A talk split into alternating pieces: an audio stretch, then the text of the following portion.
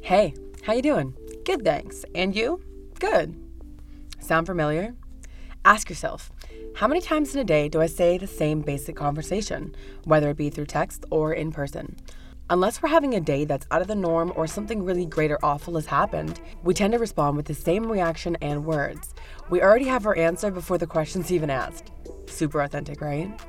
Some might say it's just another way to say hello, while others might feel they don't need or want to share how they're really doing. Whatever your reason is, again, ask yourself is it important to me to be speaking truthfully and authentically and to be impeccable with my words? Because I'll fill you in on a little secret if you don't already know.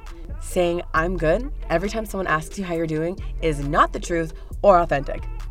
I noticed this in myself about a year ago, and since then I've been consciously practicing giving truthful answers. Sometimes when I have shitty days and I don't want to talk about it, I'll respond with, not the best day, but nothing I can't handle.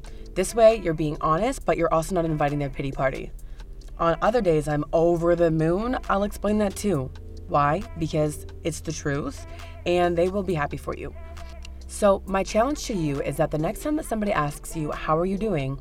pause for five seconds and check in with yourself. No one will ever rush you for your answer. Come on, come on, how you doing? And if they do, they're a jerk and you probably don't want to be talking to them anyway. It'll only cause for authentic and meaningful conversations when you really tell them how you're doing. So ask yourself, how am I doing? You are just listening to Inya's Relatable Randomness blog. Keep smiling.